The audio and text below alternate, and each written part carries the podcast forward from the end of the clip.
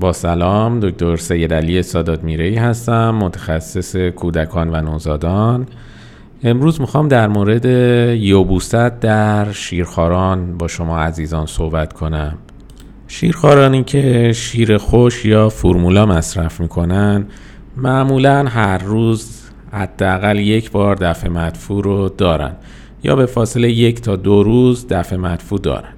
اما در شیرخوارانی که شیر مادر استفاده می‌کنن دفع مدفوع بسته به سنشون متفاوت.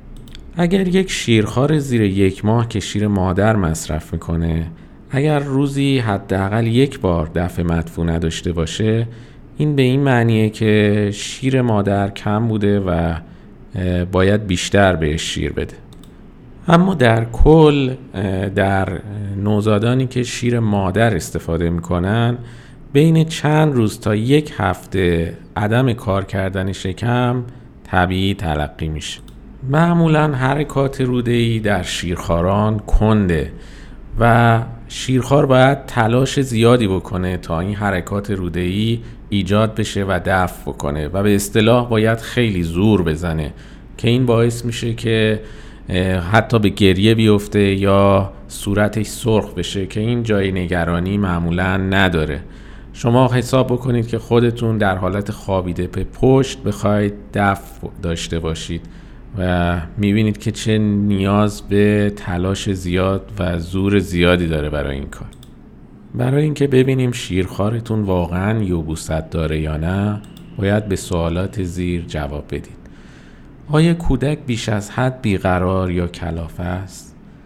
آیا بیش از حد آب از دهانش خارج میشه؟ آیا دفعات اجابت مزاجش نسبت به قبل تغییر کرده یعنی کمتر یا بیشتر شده؟ آیا مدفوعش خیلی سفته و حاوی رگه های خونه؟ و آیا بعد از ده دقیقه تلاش و زور زدن باز دفع نداره؟ در صورت مثبت بودن جواب این سوالات یعنی شیرخوار شما یک یوبوست واقعی داره. در صورت یوبوست نوزاد بعد از یک ماهگی می‌تونید کمی آب سیب یا آب گلابی به او بدید. قندایی موجود تو این آب میوه ها خیلی خوب هضم نمیشن. بنابراین مایعات رو به روده می‌کشن و به شل شدن مدفوع کمک می‌کنن.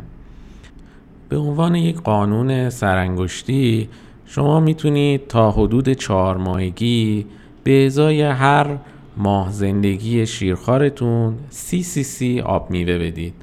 مثلا یک شیرخوار سه ماهه تا 90 سی سی در روز می‌تونه آب میوه مصرف کنه. در شیرخواری که می‌تونه مواد جامد رو مصرف کنه می‌تونید میوه و سبزیجات رو امتحان کنید. به خصوص آلو خوش اگر با تمام این کارها باز هم دیدید که بچه یوبوست داره و یوبوستش برطرف نشد حتما به یک متخصص اطفال مراجعه کنید. با تشکر از توجه شما والدین گرامی و عزیز.